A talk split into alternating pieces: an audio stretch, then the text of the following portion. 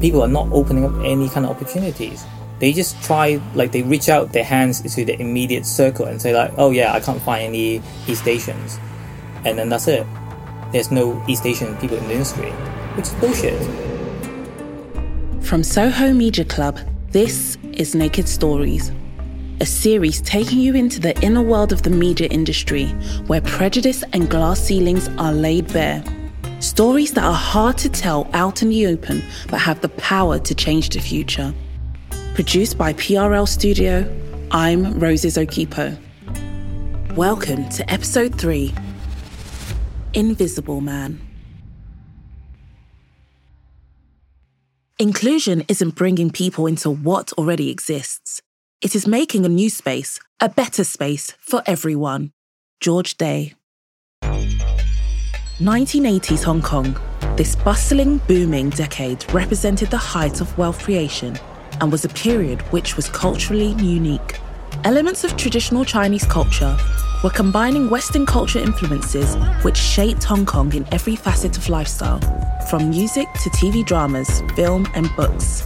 Our guest Lyndon, again, not his real name, was the youngest of three and was raised by his mum and dad in a typical working poor family amongst the busy streets of Hong Kong. From about 60s up to late 80s, it's the years where it was really booming and people were really, really hardworking. So they just never stopped working. So my mom always tells me like she had two, three jobs and she slept four or five hours a day. It's a constant thing. They didn't have any workers' rights, so they literally had no weekends. They were working seven days a week, at least 12 hours a day. And even when, when they were kids, they were just, you know, like back then, there's no child protection, so you just leave kids around. It's the same here as well. And so I basically was left on my own from really young age. As soon as I think my mom tells me, like, as soon as I could walk, I think because of that, I've always been very independent growing up. It was the norm for families to be packed into dense spaces, and Lyndon's family dynamics as a child was not the exception. So my parents came, came from really, really poor background, like literally like a family of nine kids living in a what we consider a bedroom now. That's how things used to be. Relentless hard work grew the business. This allowed the family to move out of poverty and into public housing, which typically in Hong Kong comprises high rise blocks with flats of different sizes, out of the fire and into the frying pan. The squalid conditions only got marginally better and then we slowly managed to go into like kind of council housing and then slowly get into like kind of affordable home homes type stuff. So we're coming out of the poverty and be, becoming a little bit more comfortable lower middle class kind of situation. I, I remember that. I, I, I always re- try to remind myself that's where i came from. Lyndon's parents worked around the clock to survive and do the best for their family his mum sacrificed time with her children to keep food on the table and a roof over their heads. His mum's absence created an independent child whose main source of companionship and entertainment was the box. Though he credits and emulates her work ethic as an adult, as a child, he had a warped view of the world and the people in it because of the influence of TV. I've actually complained to my mum that she hasn't really taught me or my siblings much because they were always working uh, we've learned through practice in, in life and especially me, I learned a lot of stuff from TV because I was just stuck at home watching TV all day. So obviously I, I think like growing up, I had a lot of distorted view of people and the world from, from all these TV shows, uh, or films. Things that I, I have to over like slowly kind of learn like, oh, that's not how people behave. That's not how, how the world runs. Lyndon's mum had big plans for his future. Through innovating hard work, she saved her earnings and prepared for him to leave familiar territory and take up the UK's offer of a path for a better future. This was a life changing opportunity for Lyndon. When I was 12, I was able to um, come to UK to go to a, uh, a private school, a boarding school. I find a lot of people relate to that when they're like a lot of immigrants in this country, they especially Chinese families, they have they run takeaways, and then their kids then go to universities, and then hopefully they can become a doctor, lawyers, and accountants like that. But my parents never pushed me to be anyone, do anything. Embarking on a new adventure in a new country and being plunked into a culture so vastly different from East Asia is a daunting prospect. But for Lyndon, although it was emotional, this experience was a pleasant one. So it was July that I flew from Hong Kong. It was a couple of days after my brother's wedding. And then when we were at the airport, it was very emotional. It was really hot, uh, and I was the first one to, as a little kid, to leave the family. No one's ever done that before. They were all crying. I did. I was. I don't think I really understood what that moment was like for them. I was just like, can't wait to get on the plane. I remember on the plane, I was with another kid. Uh, we were both being chaperoned by the uh, stewardesses. They were lovely. I, I was. Everything was new. Like being on the plane, like the noise of the plane. And that experience of the liftoff was really weird. And then you, you can see the clouds from up above. It was like everything I imagined. It was amazing. Like literally like what you see on, in the movies. It was more exciting than scared coming here and arriving and instantly this experience was very exciting for me because it, everything was new and kind of things that I've seen on TVs and films and alien and at the same time familiar. People keep telling me that my mom's insane or, or, or I was being insane, like to do something like that. But I don't think I would change. He was 12 years old and 6,000 miles away from home. Lyndon talked about his first impressions of London. Coming off um, Heathrow, then I remember going probably through London train station to the countryside and I was seeing all these fields uh, on the train, and it felt like home straight away, which is weird because growing up in Hong Kong, it's a concrete jungle. So coming here where, with so much open space, it felt really um, welcoming, and people were nice because I I was this little Chinese kid who couldn't speak much English. People were really nice to us. It's like there's no concept of being different people are nicer here, especially in the countryside. You get all these lovely uh, old white people in the countryside who, who, who look after you as a little Chinese kid.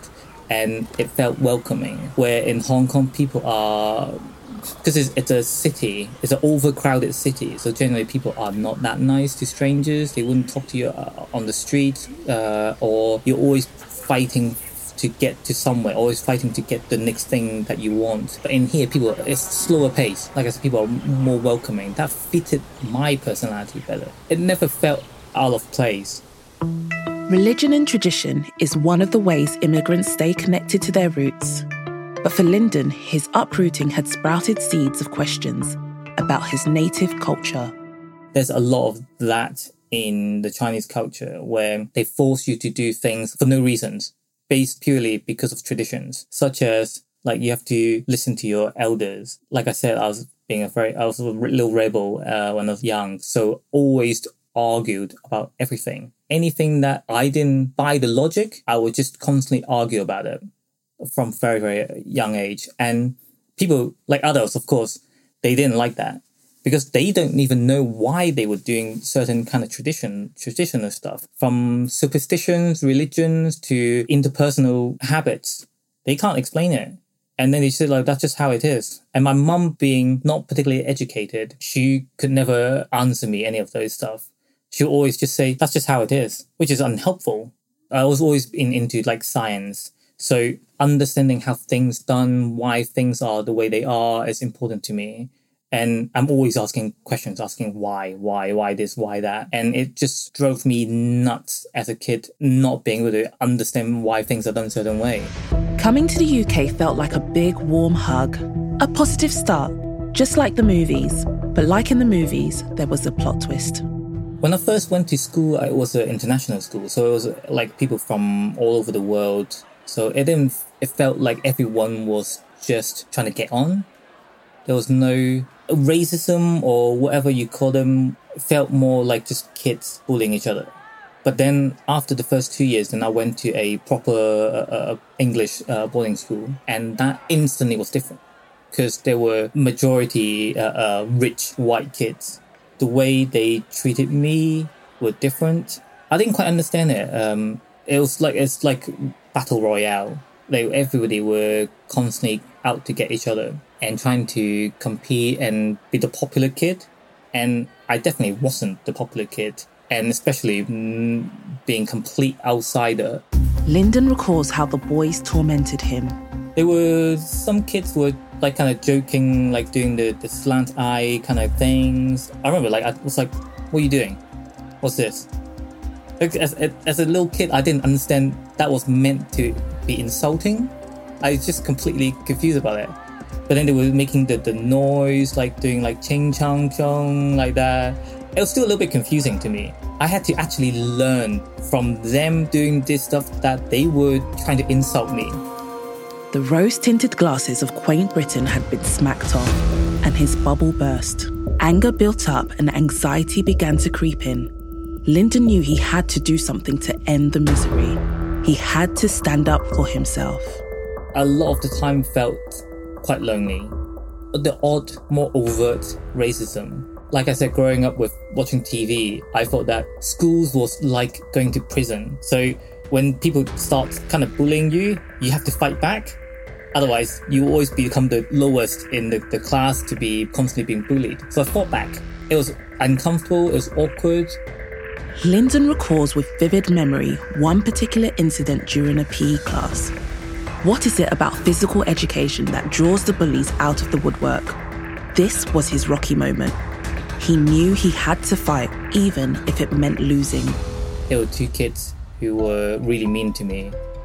I think they've been they've been making fun of me for like a whole week or two, and I didn't know how to deal with it. But then I think that PE class, the, the teacher wasn't there, so I was able to like fuck it, I'm gonna fight back. It's like pushing him, and then he pushed back. He's a big, slightly well fatter kid, so he was beefier than me, and I was literally like stick thin. I thought like I'd rather being beaten up than appear uh, less and allowing them to continue.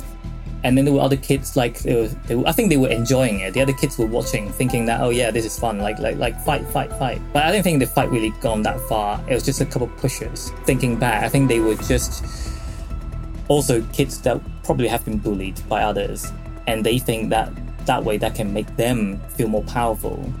But in fact, they were they were actually pretty weak as well, physically and mentally. Especially that particular kid uh, is being a little bit fat. I think he was probably being picked on as well, and so he, in the, the hierarchy of of like a class bullies, being Chinese and skinny, I'm right probably right at the bottom. And then there's him, the fat white kid, and then there's other ones. And so I think that's just how it went. I hope like schools are better now at kind of educating the kids. Was fighting back worth it?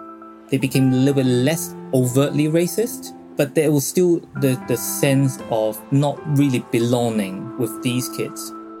Attending boarding school is a unique and alternative upbringing which impacts heavily on long term development attitudes. Also, dropping that on your CV brings about a next level of opportunities. The way, especially also coming from a, a, really rich white boarding school, knowing those kids will probably be more successful than I am, even though we come from the same back, well, came from the same school but not the same background. Knowing that is a fact, because uh, I'm still in contact with some of them. Also, they are enjoying their privilege without knowing it or making an effort to help others, I think that's unfair. You don't have to have a lot of privilege to help other people. You just need to reach out to even your nearest to extend a hand. I think the whole world will be better rather than only looking after your, your own interest. That's why I think it's so difficult in what we try to fight against because everyone's so tired and busy with their own life. In our industry, it's so clear that the system is rigged against us. From an early age, Lyndon was an underdog with the attitude of a champion, glimmers of an inner activist, and his natural inquisitive nature to challenge traditional Chinese status quo, and his refusal to be a daily punching bag for the little twats at school. That is still in me that I don't like when I see things being unfair. So I think that translates into me growing up into my adulthood and seeing more kind of social um, unrest, social injustice, and that resonates with me. I feel empathetic to other people who are also fighting against the system. That I feel like I grew up thinking that there's something not quite right with people, with the system, The days of boarding were over. Freedom! Followed by a successfully completed university degree in psychology. However, it was Lyndon's love of movies which led him to consequently study film. Fast forward to Lyndon as a young adult. That unaccounted for bravado, awkward facial hair stage. He made it. He'd accomplished film school. A friend of mine from film school got me on board on a feature film that was still shooting on 35mm back then. And they, I think they actually specifically hired a camera from India because it's cheaper from there already like I, I've heard a lot of dodgy stuff going on with the whole production, how they got their finance and how they were cheating people's money. Uh, but it was for me, it was like feature film, so that was a big deal. Genuinely, people were nice. Even the director seemed nice to me. I was hired on board to help assemble the film as they shoot. I was thinking that, oh, if I do well, maybe I can continue to finish the film or help keep working in somehow, because it's literally the first big job that I got. As a graduate who was genuinely passionate about the projects he was working on, Lyndon thought his opinion would matter. We were all passionate, and it felt like, yes, this is the kind of industry I want to work with. These are the people that I want to work with. I thought it was, the script was decent, the actors were good, and I wanted it to be good. So I was seeing the, some of the footage. I thought like, um, the way the film wasn't very good and it could be better. And so I was telling the the director, telling the the DP that, oh, maybe you should do this, should do that. Clearly, they were they like a lot more experienced than me, but they didn't like my comments, and so they didn't hire me back. And they tried to finish the film with my assistant at the time then once the shoot was over, they didn't call me back. Instead, only later I found out that my assistant from the uni had got an editor credit to work on the film. Really, that really, really pissed me off. I knew more than that guy, even though I was, I was a film school graduate, but I still knew a lot more than that guy. Lovely kid. But it was just frustrating that because I spoke up, they didn't like my comments, they didn't like my voice, and so they didn't hire me back to finish the film. They weren't even out telling me off. They weren't just outright telling me that, hey, you don't know anything. We're giving you this opportunity. Shut up. They didn't even do that. So that's why it was a shock when they didn't hire me back to continue. And even more shock when they hired my assistant to finish it. I can't exactly say, oh, if it was because of racism, probably wasn't. I don't know because these kind of things that's the difficulty with being a, a, a, ethnic person. You lose a job, you never know is it because of your ethnicity or because of yourself. You never know. As a white person, you never have to think about that. You never have to worry about because of your ethnicity. As if you have anything that happens to you, it's always because of you as an individual person. Did he regret speaking his mind? it's complex because in a way I do regret I spoke up so that I lost the job, but it's them so they were not willing to listen. But then that I think that was a lesson in how the industry works to me. Sometimes if you just become complacent, you might be able to get away with things and move up. But that's not my personality. Undeterred and comfortable in his own skin, Lyndon pursued his career as an editor. It wasn't long before he bore witness to some more BS whilst working on another production. A couple of years ago, I worked in a production we were young uh, as a young team, but we had one older director.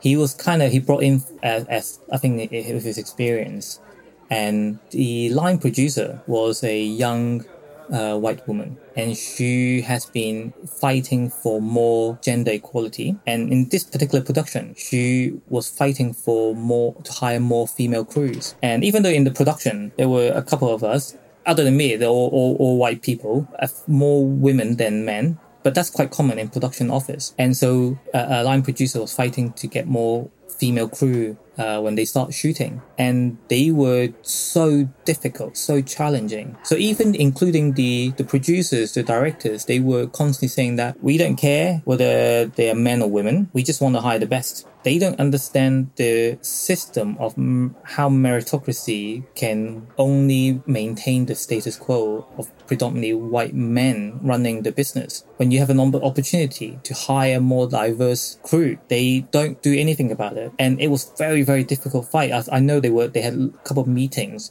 and then only eventually managed to hire uh, one young female spark and they ended up going back to all their friends getting different people coming in to do the, the, the, the to shoot, to record the sound. It's all the same people that they work with, who happen to be all white men, old white men.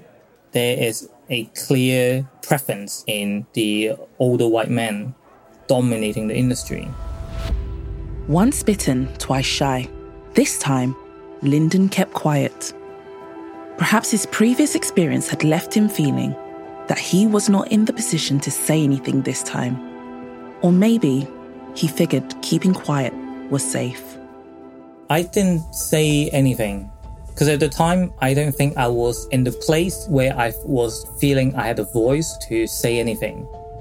I think that's one of the catalysts that slowly set me off on what I'm the path that I'm on now, speaking up more for underrepresented people in our industry because so many people did feel probably do feel that they don't have the power to say anything and if they do they, their career will be jeopardized.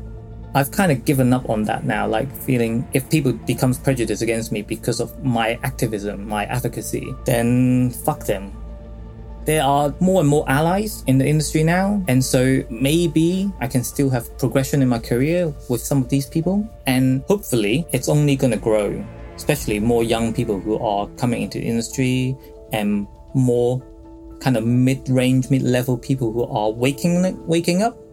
After a couple of bumpy experiences in production, I asked Lyndon how he navigated through the uncomfortable inequality and carved a career for himself in those early days people say what you get out of film school is the network that you get helps your career. It kind of did and not at the same time because I got a couple of jobs at the beginning from people I knew from film schools. There were small things that helped cement that I wanted to stay and work in this industry, but they were not particularly good jobs. So I think more proper first jobs were more towards editing like little short promo stuff about Chinese people. Pretty much that's the only kind of work I could get at the beginning. I've tried to apply for jobs everywhere, like post production houses as runners, runners like in various productions, never heard back anything. I've applied for lots of different, all kinds of jobs. I've got, I've got, I've worked on various stuff on very, very low budget for free but proper work only came when I started using my speciality as a Chinese person who can speak and understand some Mandarin. Because that was the time when kind of early, like mid mid two thousands, when we were getting a lot more people from China, and there's a lot more connections with China, a lot more businesses with China, and so there were more media jobs orientated towards the, either the Chinese market or the Chinese market coming to here. So that's when I started getting proper work and editing some videos, different like corporate videos or entertainment videos, aiming for the Chinese market.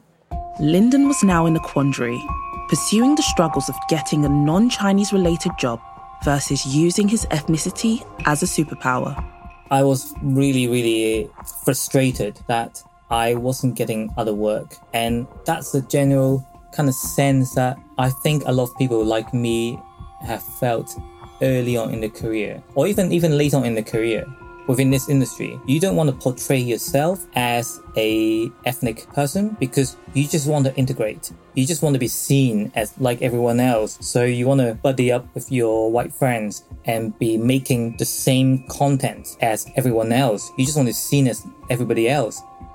I didn't quite understand that then. I just understood that people were pigeonholing me, putting me into a place where I couldn't get out. But at the same time, I needed work. I needed to pay the bills. So whatever work I could get. That's why it's, it's so annoying that when I see there are jobs for East Asians, there are productions about East Asian culture uh, uh, with East Asian language, and they don't hire East Asians. Because one, I wasn't getting any work other than East Asians related work. And then sometimes even these jobs are not going to me, they're going to white people. So how can I catch a break? I can feel Lyndon's frustration and his sense of spirit being crushed by the constant battle to just get his foot in the door. It sounds like he's been close to throwing in the towel and switching careers. I'm surprised like I haven't quit yet, to be honest, because it, it, often it, it's so is so demeaning. Even though you might not have direct contact to the potential racists, Like, because it's literally you sending a CV out and then not hearing back. And then you only hear back from people who clearly picking you out of your ethnicity. Again, it's still early on in my journey and in the conversation that we have now about diversity. But there were plenty of productions who would be very happy with my work when those were specifically Chinese content, and then they would not hire me back. I think that's clear racism in a not overt way, but the way how they put me into this category that they would only hire me for the specific because of my ethnicity. The low points in Lyndon's career were pretty shit, and he had soul tearing experiences of being on the breadline. But survival mode kicked in, and he dug himself out of this dark hole. I was literally eating bread for like a week because I wasn't getting any work. And then I was meeting somebody that I thought maybe potentially could give me a job. And I was literally going into overdraft to buy, buy them a coffee. And then they asked me like, "Oh, do you want? Oh, do you want something?" I said like, "No, no, no, I'm okay. I don't want a coffee." Because I'm thinking that I literally had no money in my bank account managed to get through it. Uh, those were the worst times, and uh, my, my, actually my parents were telling me like, oh, uh, my mum uh, asked me like, do you need any money? Like, uh, I can help. And I said, no, no, no. I need to get through this. I need to learn through the most difficult times to appreciate, to understand, so that it becomes part of me. Because like I, I think maybe because I, I know that's where my parents came from. I feel like my privilege of growing up having their support, coming to this country, going to a uh, really good school, that's privilege. Today, the challenge of getting decent work has gone beyond pigeonholing. According to Lyndon, East Asians are now being sidelined, and the excuse on the film and TV grapevine is that there aren't enough East Asians in the industry. Seriously? Recently, I've heard from an editor uh, who said that they were working cutting a show with East Asian content, and they tried to look for an East Asian person, and then they failed listening to that makes me feel like like invisible. Again, like when there is work that specifically requires that knowledge and that uh, background, even we are not getting that kind of work. So it's not about want to create a industry where if you make East Asian content, you only hire East Asians. But it should be that we, if we can't even get that kind of work, how can we then go into mainstream and get other work? People are not opening up any kind of opportunities. They just try like they reach out their hands to the immediate circle and say like oh yeah i can't find any east asians. And then that's it. There's no east asian people in the industry which is bullshit. Feeling invisible and appalled lyndon confided in a friend. So i told my friend about that and she said like why didn't you say something? Why don't you tell them that you you run a group uh, you know so many other people? And if they're not experienced enough but they could at least be involved trained and being able to gain some experience from it, I should have spoken up. I think I should. Again, it was a situation that was quite new to me. I didn't know how to react. I was just angry. Yeah, but next time if it happens, I think I, I will speak up. However, speaking up is not only about knowing you have the right to use your voice, it's also about confidence. I think I'm confident in my skills, so that often might portray me as a confident person but my insecurities of knowing there's so many things that I don't know about brings me back down. And also in uncomfortable situations as well, like that kind of talk I mentioned where it was a specific scenario which I wasn't familiar with, that I didn't know the protocols, I didn't know what to do. That's why that experience I think was important so that in the future I know what I can do. As far as Lyndon is concerned, he is completely British, with the same skills as a white British editor. So, why is it that so often he feels judged by what's on the outside? I think a lot of productions, uh, uh, networks, uh, uh, they like to portray themselves as risk takers. So they will hire a young white man to do this and that, this big budget stuff, and then they praise themselves for it, for taking the risk. How's that different, taking that risk compared to taking a risk on a, a person of color or a, a woman? I don't feel that people have taken risk on me. I feel that my career progression have been quite steady. I hear all the time about white men who people have taken risk on them. It's always these stories, especially now, all these panels and talks. You keep hearing about these experiences of white people some some producer took a chance on them. They had to convince them, and then they took the chance on them, and then now they are Oscar, uh, uh, BAFTA nominated or, or winners. Why don't they take that kind of risk on us? Well, why is every job that I apply for feels like they are taking a risk? I think it's a it's a dangerous misconception that we keep listening to successful white people who talk about the the chance that they got, and then us being underrepresented and feel that I, I'm just waiting for that chance. It's a false narrative for us that really, really, really applies to us.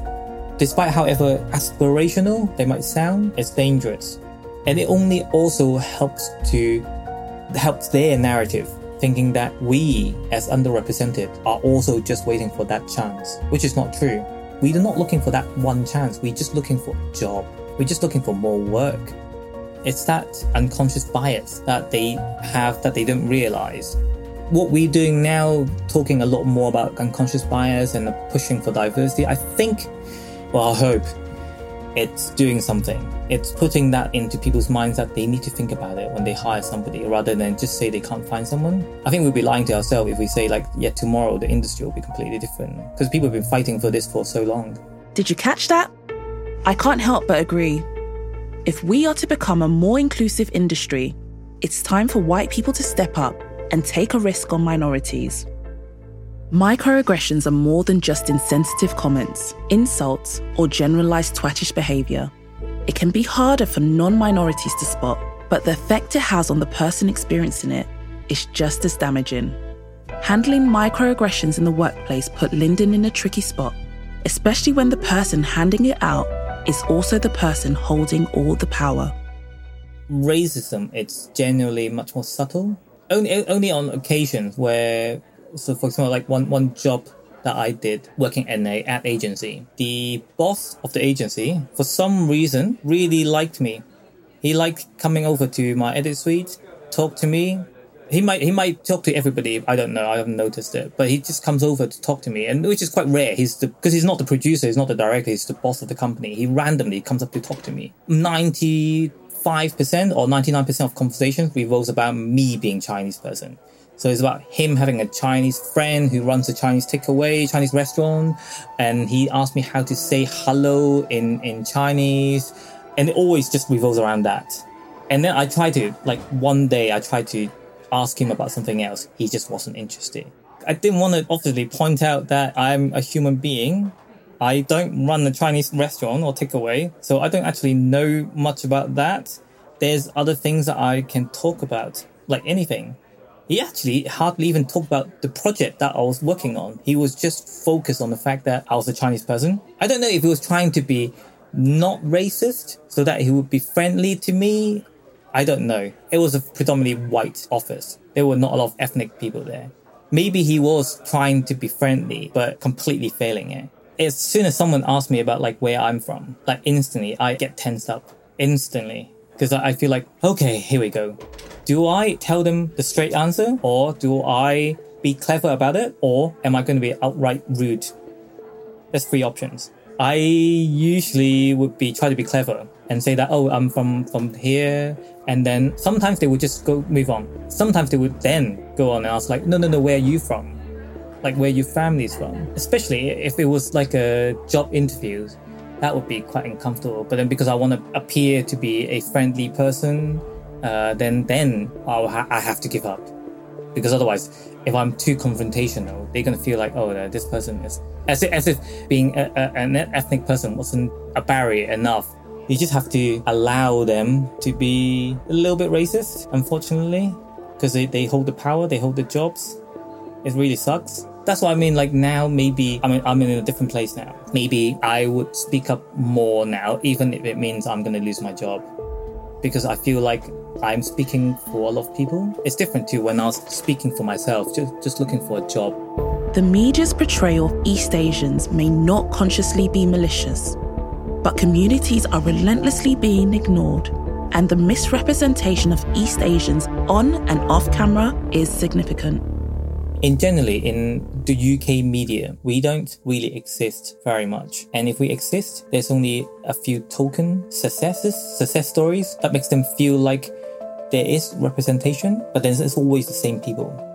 So, for example, you always hear Gemma Chan, Benedict Wong, and maybe Katie Leung, who was in the Harry Potter film. Just like with all the things going on now with J.K. Rowling, uh, she wrote this character called Cho Chang, which is clearly written as an exotic kind of character to tempt Harry Potter so that he can fi- really find himself and find the true love of his life. Again, like we are constantly used like, not only is the name wrong, because it's not an actual name ever being used, it's just a made up thing that she came up with randomly. She didn't do any research into what Chinese names sound like.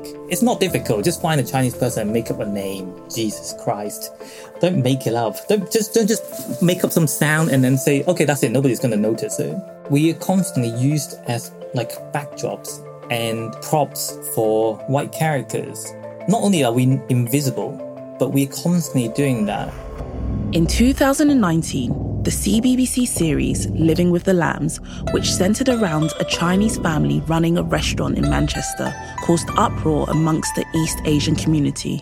A white commissioner commissioned a white writer to write a, about a Chinese takeaway family whom they know little about. But they think that all they needed to do is to hire a Chinese writer to be a cultural consultant, then they can get away with it representation of the basics of Chinese culture was being interpreted through a white writer's eyes. Please believe that East Asians and their allies sat in front of the TV in disbelief, shouting, You don't put dumplings in the oven! Lyndon couldn't believe he was watching a kids' TV show riddled with racist cliches. And in it, they are the story has a old granny eating fortune cookies, which is unreal. Fortune cookies is not a Chinese thing. It's a made up Western thing. And then she puts a dumpling into the oven, which is disastrous. You always steam them. Fry them, steam them, but never in the oven. If these things get made, then people, the general public, will watch it and think that, oh, that's how Chinese people behave. The actors, there will always be actors who do them, who do these roles because they need the job. They don't have a choice. But the commissioners have a choice in what they pick, what they commission.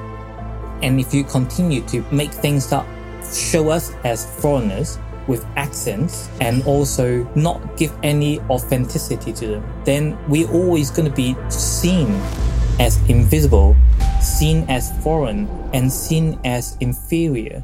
There's no respect to us as a community at all from these people.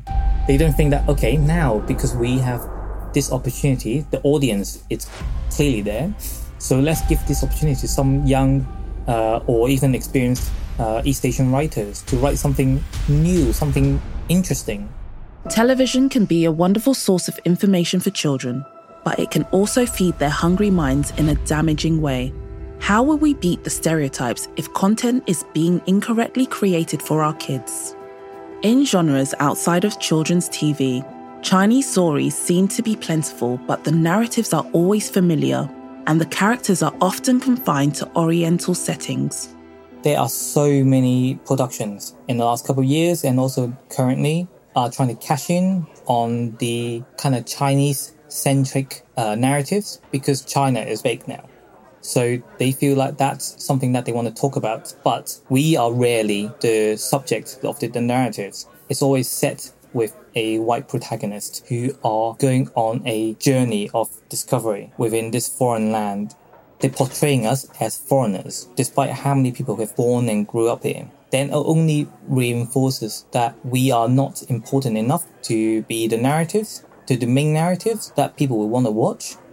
And so we've been banging on the doors for so many years, saying that we've got all these narratives that we want to tell, but they're not commissioning, they're not buying them. And then when white people write stories about East Asia, they just kind of lapping them up, especially after Crazy Rich Asian. They think that, oh my god, there's a market for it now. So now all these white people can cash in by hiring their white writers and then telling about East Asian stories. So it really, really frustrating because it's like, again, it's us invisible. It's making us invisible, making us feel worthless, making us feel that we're not good enough. Like a bullet train, the coronavirus pandemic hit us early in 2020. This unstoppable virus also unleashed a new wave of xenophobia. Uh, so many Chinese people right now, East Asian people, this don't have to be Chinese, any East Asian looking person are going through the increased racial abuse because of COVID 19 uh, during this period. And it's it's so many people are just suffering from it and, and, and not saying anything because it, they feel like it's just another case. Like it's so used to it. Why say anything? I know people who are now thinking of leaving. They feel like they may have to move to Asia, to East Asia, to feel less threatened, to feel more home, to feel more welcomed. Which is so ironic because we've been talking about like me feeling home coming here. And then these people, these friends who were born here and don't feel home. I do have a, I, I know at least one per, one friend who have moved back to, moved to Malaysia. His parents from Malaysia, but he was born here and he's happy now being in Malaysia. Stepping off the plane and into the beautiful countryside with welcoming locals all those years ago has now become a cold, grey, and hostile environment, which has forced Lyndon to ask himself should I stay or should I leave? Then I'm thinking if we move, then what about the people who are left behind? They're only gonna it's only gonna get worse for them. And also now I'm trying to voice out and fight for ourselves. Then if I'm moving back there, then does that mean I don't need to fight for anybody? Or should I still fight against social injustice? Because if that's the case, then what's the difference? I'm either fighting over there or fighting over here, maybe for, for different causes. So there's no difference. If that's who I am, if this is the kind of person who I am, who I am against unfair situations, whether it's for for me or for other people, then there's no difference. So, but it is definitely become very toxic that a lot of East Asians are worried about their future, and I, I, I for me, I just I feel, I feel so sad because this is home is where you feel is home. It doesn't matter where you, your parents came from, where you're born, uh, or where your stuff is. If this is where you feel home, then you should defend it and you should fight for everybody. Fight for yourself, fight for everybody misrepresentation, stereotyping, pigeonholing, xenophobia. These are just some of the tough and complex challenges which East Asians in film and TV have to deal with on a daily basis. Lyndon is committed to pushing the boundaries so that he can change the narrative for himself and his community. I feel like because there's no one, not many people like me speaking up, so I feel that I have to do it and I'm kind of putting myself into a lot of trouble at the same time because I'm doing a lot of advocacy work, and so I'm not leaving enough time for my own career development. So I'm definitely, I think I'm definitely suffering from it because I'm, I'm doing all these stuff there. So I'm not working on my show reel. I'm not going out networking with other people. Uh, even when we were locked down, because norm before all these advocacy work, I was out all the time networking, meeting people. That takes, takes up a lot of time. It's a full time job networking and, and catching up with your, your, your old colleagues. And that's part of how the industry works. But I'm using a lot of that time now to run various organizations to help push for diversity. Hopefully, all, all these hard work will help everyone, and including myself, rather than only pushing for myself and then I will only become the, the token East Asian person what has driven him to become an advocate for diversity? I think that initially it was definitely selfish reason. I won't lie about that. Because I saw a lot of friends who've done more various advocacy work and I've seen their career getting better, progressing. And I feel like, hmm, maybe that's what I need to do. So because it's like school and you just doing well in your standard kind of subjects it's not good enough you have to run some kind of society type thing that's kind of how I started. I think it didn't take long for that kind of mindset to fade and then realize helping people actually drives me. And that only, I feel good when I think I'm helping people. And I keep, so I just keep doing more and more and more.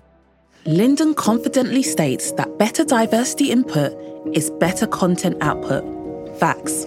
There is statistics that shows that diversity helps uh, make better products, make better films, better shows, better content. So the argument, actually, there's no argument. There's statistics that show it. These people, they don't understand it. Either they haven't heard it or they still holding on to their biases, conscious or unconscious biases. So therefore, things haven't changed they just have this perception that the team that they need looks like that particular thing in the head, which is mostly white men. And because they haven't worked with more diverse people, they don't have the knowledge of how well it works. I know as a fact, like if the top people, execs, producers, directors, if they are from ethnic background, they're more likely to hire more ethnic people because to them, well, they're obviously less biased. In some ways, sometimes the, the, the answer, the solution is quite simple, but it's just about a lot of white people, their defensiveness in not wanting to lose their jobs, which I understand. He firmly believes that things can only positively move on if change comes from the gatekeepers, who have their fists clenched onto the big iron gates of the industry. The whole industry needs to change the people in the top needs to change. So, for example, like recently there was a the BAME TV task force who wrote a letter. Uh, thousands of people have signed asking for a change in the commissioning uh, level and generally across the board. It's simple as if there are more ethnic people at the top, they will understand better at not commissioning white people to keep writing these terrible stories. From Lyndon's perspective, what is it that minorities really want? I have a friend recently told me that it's that simple. Like we just want to be seen as like everybody else who can get hired. So we don't want to be seen every time like it's schemes. Like the industry is coming up with all these schemes to give people opportunities, all these mentoring stuff. I think it's great. We need them. But at the same time, there's so many of us who are in the industry already, been working for ages. We just need to be seen and given jobs. My final question to Lyndon was What is the legacy that you want to leave behind? I think work, it's my legacy. That's why I feel like if I can edit a film and it can be viewed by people in the future, I think that's a legacy. And also, if I can put a dent in the industry and make it more diverse and more people can benefit from it, that's a legacy. I used to think more like, oh yeah, I need to have a name, people need to know me, recognize me, but I don't think it matters so much. It feels like if I know people have benefited from my effort, and I know it because they would, I know these friends, I know these people, and then how that help them. That makes me feel good. Lyndon mentioned earlier in our conversation that at times he feels invisible, but I would ferociously contend that Lyndon's a compassionate, thoughtful, and driven individual who is using his voice to pay it forward for other East Asians. This is a man who is far from invisible.